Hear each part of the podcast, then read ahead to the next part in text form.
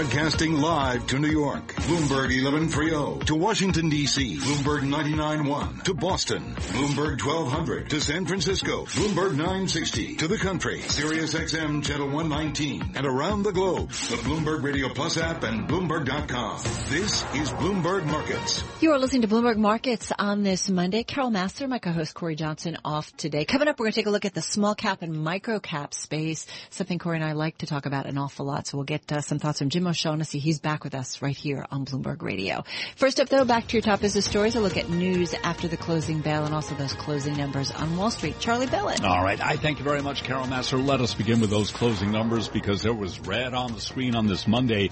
The tech selling continued. Technology stocks falling for a second day after spreading to Asia and Europe on concern the group had risen too far too quickly. The pound retreated as an embattled Theresa May fought to survive the fallout from the British general election. Mark Chandler is head of uh, currency at Brown Brothers Harriman. He was interviewed this morning on Bloomberg Television. The idea that the U.S. stocks are lagging, uh, very narrow, has really changed. And I think that the interesting thing to me as we approach the end of the first half is despite everybody talking about how great the emerging market stocks have performed, and they have about 18% this year, the U.S. is holding its own with Europe. Uh, I look at the Dow Jones Stoxx 600, and the U.S. and Europe are up at roughly the same amount this year, say high 8%, low 9% area. So I'm not sure we see an outperformance on there. Currency makes the difference. General Electric. Shares advanced today up 3.6%. Jeffrey Immelt stepping down as chairman and CEO, bringing to an end a tumultuous 16-year tenure in which he dramatically reshaped the manufacturing powerhouse but failed to win over Wall Street. Gold down 370 the ounce, lower by three tenths of one percent. Crude up five tenths of one percent to 46.05 a barrel. The 10 year down 330 seconds at yield 2.21 percent. I'm Charlie Pellet. That's a Bloomberg Business Flash. All right, Charlie Pellet, thank you so much. You're listening to Bloomberg Markets right here on Bloomberg Radio. Jim Danner to the rescue. Jim Danner to the rescue. He's back. Going to rescue if you need some uh, investment ideas in this interesting market environment. Uh, Jim O'Shaughnessy back with us, Chairman, Chief Executive Officer, O'Shaughnessy Asset Management, roughly 5.4 billion in assets under management, based in Stamford, Connecticut, back in our Bloomberg 1130 studio. Nice to have you back with us. Great to be back. I want to talk, I've been teasing that we're going to talk about micro caps and small caps, which we'll get to in a moment. But what do you make of, we had fund managers, well-known fund managers, big money managers coming out and saying, hang on everybody, active management is going to be back in style. You're an active manager. I am indeed. what do you say of this kind of ongoing debate between active versus passive, especially when you see so much money going into index funds, Yeah. just tracking the S&P 500? Well, so I did a full uh, Google talk about what it takes to succeed as an active manager. And it resonated uh, because it's very difficult to be an active manager. If you're a passive manager, right, there's only one point of failure. You freak out when the market goes down and you sell your index fund, right? Right. With an active manager, you have two points of failure. The first is the same freak out, right, when the market dives. But secondly, and even more importantly, let's say you're invested with an active manager who over the last three years has provided 10% per annum uh, over the three years, but his benchmark has done 11 and a half. You're very likely to fire that active manager and try to look for greener pastures. Well, study after study has proven that the managers that get fired outperform the managers that replace them. And basically what we have is we have the wrong time frame when trying to decide whether somebody is a good active manager or not. Now I'm very proud to say if you look at our stuff since inception, uh, all but one of our strategies is beating its benchmark since inception. But the fact is there are ups and downs. Right. We have had really bad drawdowns as active managers who are very different than the index. And so we're looking for investors who understand that this is a marathon. This is not a sprint. And in my opinion, You can't get emotional, right? You really can't. I mean, you talk about this a uh, lot. I- You know, I I talk about it until I'm blue in the face. Well, get what about the movement that we're seeing in tech stocks right now? And I know that's not your thing, where it's certainly where the names have gone up dramatically and Right. things are getting overvalued. That's not your thing. But I mean, what do you say to investors? We're seeing, you know, the retra- retracement, if you will, in the tech area, well, look, mostly in five names. Yes, and I was just about to say that. And look, these companies are great companies. No one will dispute that.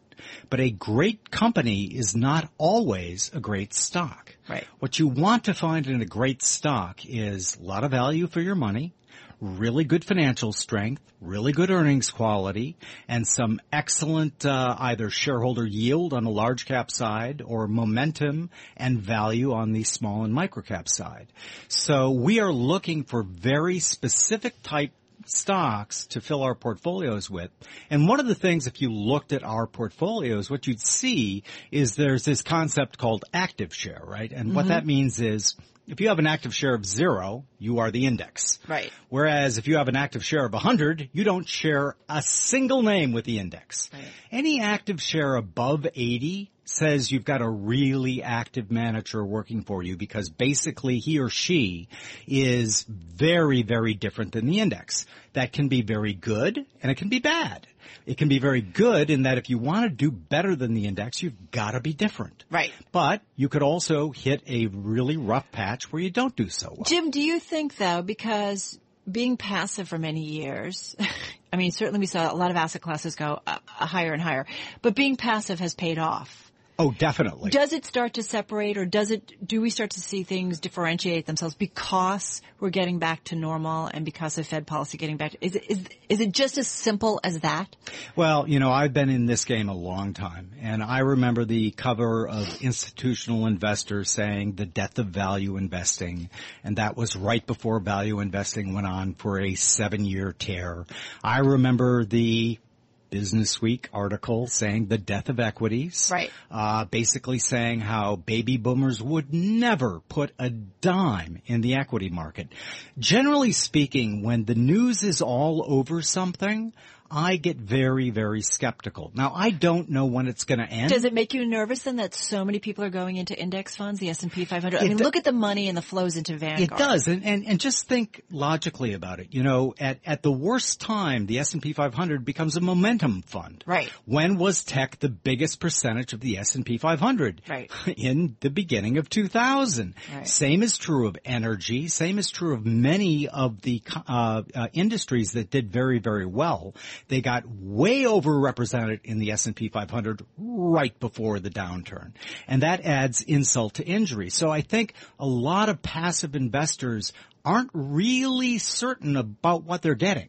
If you're buying the S&P 500, especially, you are buying something where the best performers become the biggest percentage of the index. And then when they crash and burn, They pull it that down. makes it extra bad for you. We're going to talk then uh, about uh, microcaps and small caps. We're going to come back with Jim O'Shaughnessy, Chairman, Chief Executive Officer of O'Shaughnessy Asset Management. Uh, we'll get to that space in just a moment. Coming up though, let's get a check on your top business stories and we'll also get uh, a check on trading and we're also going to check on your latest world of national news headlines. We've got Nancy Lyons in our Bloomberg 99.1 newsroom in Washington. Hi Nancy.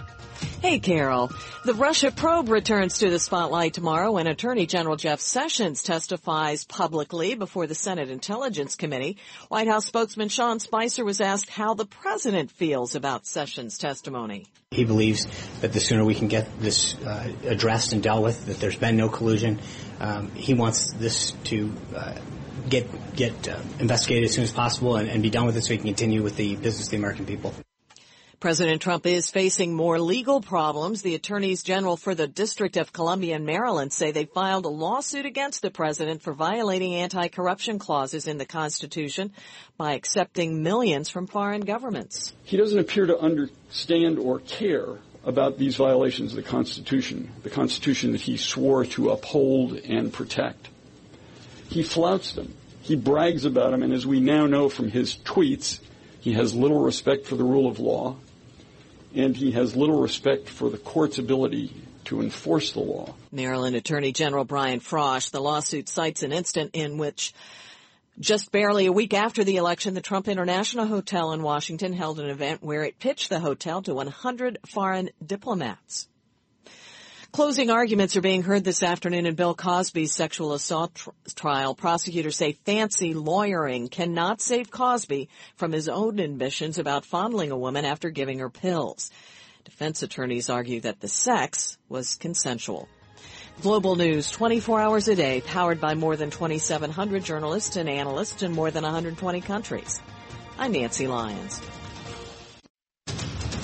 Global business news 24 hours a day at Bloomberg.com, the Radio Plus mobile app, and on your radio. This is a Bloomberg Business Flash. From Bloomberg World headquarters, I'm Charlie Pellet, Stocks Laura. This update brought to you by USCF. Invest in what's real. Visit uscfinvestments.com. That's uscfinvestments.com. Technology shares down for a second day after spreading to Asia and Europe on concern the group had risen too far too quickly. The S&P 500 index lower by two points to 2429 down one tenth of 1%. The Dow down 36 down two tenths of 1%. NASDAQ down 32 down five tenths of 1%. The 10 year down 430 seconds, the yield 2.21%. Gold down 340 the ounce to 1268, down three tenths of 1%. Crude oil 45.99 a barrel, up four tenths of 1%. I'm Charlie Pellet. That's a Bloomberg Business Flash. All right, Charlie, thank you very much. You're listening to Bloomberg Markets. Jim O'Shaughnessy is our guest, Chairman, Chief Executive Officer at O'Shaughnessy Asset Management, 5.4 billion in assets under management, based in Stamford, Connecticut, uh, in our Bloomberg 1130 studio. I want to get on to small caps and micro caps because I, I know you've done a bunch of work. But one last thing, that whole flow into all of those S&P index fund. Is it becoming a crowded trade? Could it potentially be a dangerous trade for investors that they're that they're going to get caught, you know, unaware? Yes to both answers, or uh, or to both questions rather. I, I think that people sometimes seem to think that passive equals no risk.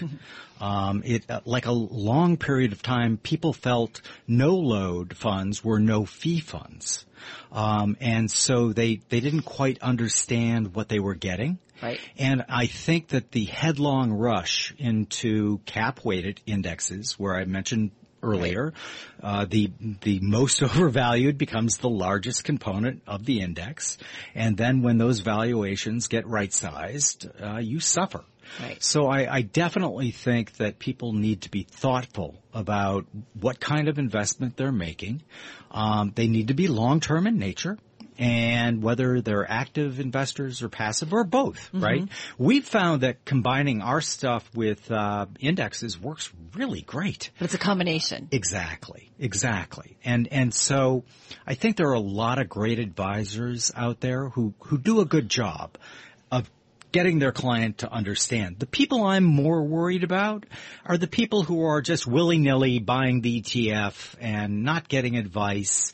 They don't really understand, but they read about it and everyone says, well, this is the way it's going. Everybody And- else is doing it. Exactly. And so the bandwagon effect It's a pure kicks in. momentum play. Absolutely. Well, I've often said that uh, at uh, at inflection points, the S&P becomes a momentum index, Mm-hmm. and you really want to be very, very careful about that because you could find yourself very badly burned. You mentioned, you know, investing in the index with other strategies. Micro caps, small caps, how does that fit into somebody's portfolio? Well, because I often think about how long we talked about it as being these like undercovered, be very Sure. careful, volatile. Sure. Well, actually, undercovered is one of the things I love best about the micro cap space. You know, there are 1,100 companies in the micro cap space, and we define micro cap as 50 million to 200 million at point of purchase. So That's small guys. really small. Yeah. And, uh, you know, in our uh, portfolio, about 45% of these companies have no analyst coverage. None. If you extend it to one, 75% have one or none. And so what happens is few institutions, uh, very limited commercial appeal for guys like me to run a fund like this because I have to close it soon, even though I love the space so much, I'm running one. Right. Um, and you, you know what happens then is they get very undervalued and mispriced because you don't have like the 18 analysts doing the work to say, well, this is the true price here. Right. And so one of the things uh, that we believe and what we've seen over the course of this is really this is the highest source of alpha we believe in the U.S. stock market. And one of the reasons I wanted to talk about it today was because individual investors can look at these names. There's all sorts of sites, you know, the American Association of Individual Investors has a Mm-hmm. microcap portfolio. I think it's actually based on my work. Um, they, there's, uh, some of the guru sites have these portfolios. You know, go to our website at www.osam.com and, and read a commentary called A True Microcap Strategy. And in it, I show you, look, yeah, there are 1100 companies, but you don't want to own about 800 of them. You weed through them, you filter through them a lot so that you come by, you know, come down to kind of a, a core group. What do you look at to get to that core group? And, and Yeah. remind me how, how small you whittle it down to. Sure. So specifically, we'll start with 1,100 companies. Right. And then we will eliminate uh, the half that have the highest valuations. We will eliminate the half that have the worst financial strength. That's things like they have way too much debt or they're using a lot of external financing. Historically, those have been horrible things for a company to do going forward. Uh, they'll have really horrible free cash flows.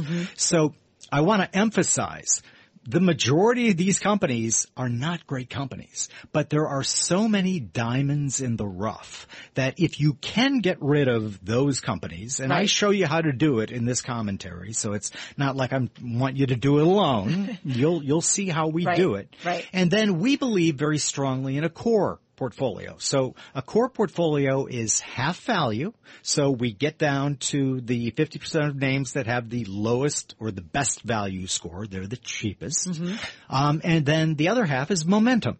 We buy the companies that already have been excluded because of, you know, uh, or any of the bad ones have been Right. excluded because of bad financial strength, et cetera. And then those with the best momentum. I've got to tell you, you know, we even wrote a paper how this can be a proxy for private equity. And what's beautiful about it is it's liquid every single day. Now, as I always do, Carol. I was just going to say, because it's like the emerging market area of the stock market. Yep. To me. It- you're, you're absolutely right. But the other point I want to make is, you know, there's one ETF you can buy, the iShares Russell Microcap. Right. But looking at its, its, its, me, its median cap weight is more than 450 million. Yeah, so that's, that's double what the top price that we'll pay. Right. We find the greatest value in these sort of 50 to 200 million dollar names. So once it comes up on your screen, right? I mean, then what do you do? Is it an automatic buy? Do you talk to the company? What do you do then, Jim, after that? Yeah, we never talk to the company. Um, you know, the old Bernard uh, Baruch uh, saw about he has 10 rules for successful investing, but he can narrow it down to two. Uh, number one, sell when the shoe shine boy asks about the stock market. And uh, n- number two, uh, never believe what a uh, company president tells, Tells you, because he's not going to give you the honest dope. Right. They're not going to come in and say, here, let me tell you what's Yeah. Oh, let me tell you how bad this particular company is. So when it shows up, then what? It's, we buy it. You just go. Absolutely. And we have criteria for selling. And, uh, we, How actively do you move within this smaller micro cap space? so, so we rerun these models on a monthly basis and we create weight of uh, confidence uh, index. In other words, let's say company XYZ shows up in January and again in February and again in March. It will increasingly become a larger portion in the portfolio. Now conversely, if that company begins to not show up, we won't buy it. And then if that company starts to show up as a sell in that particular month, we'll start selling it. So we're very methodical about the way we buy and sell securities. Right. And we think that this gives us the opportunity to be on board for when a company is doing really, really well. Right. And yet also we have exactly the same sell mechanism that we do on the buy side. So when it starts saying sell, we're starting to move out of it. All completely non-emotional, all completely done by uh, the various formula that we have perfected uh, for buying and selling these names. And again, just to the space itself, it's amazing. Finally, the value you get from things like value Right. is almost double in micro cap land from what you get in large cap land. That's So if you get excess return of you know, 5% Yep. in large, you get 11% in small or Jim O- micro. Jim O'Shaughnessy, this was a fun space to talk about. Thank you so much. Jim O'Shaughnessy, Chairman, CEO at O'Shaughnessy Asset Management.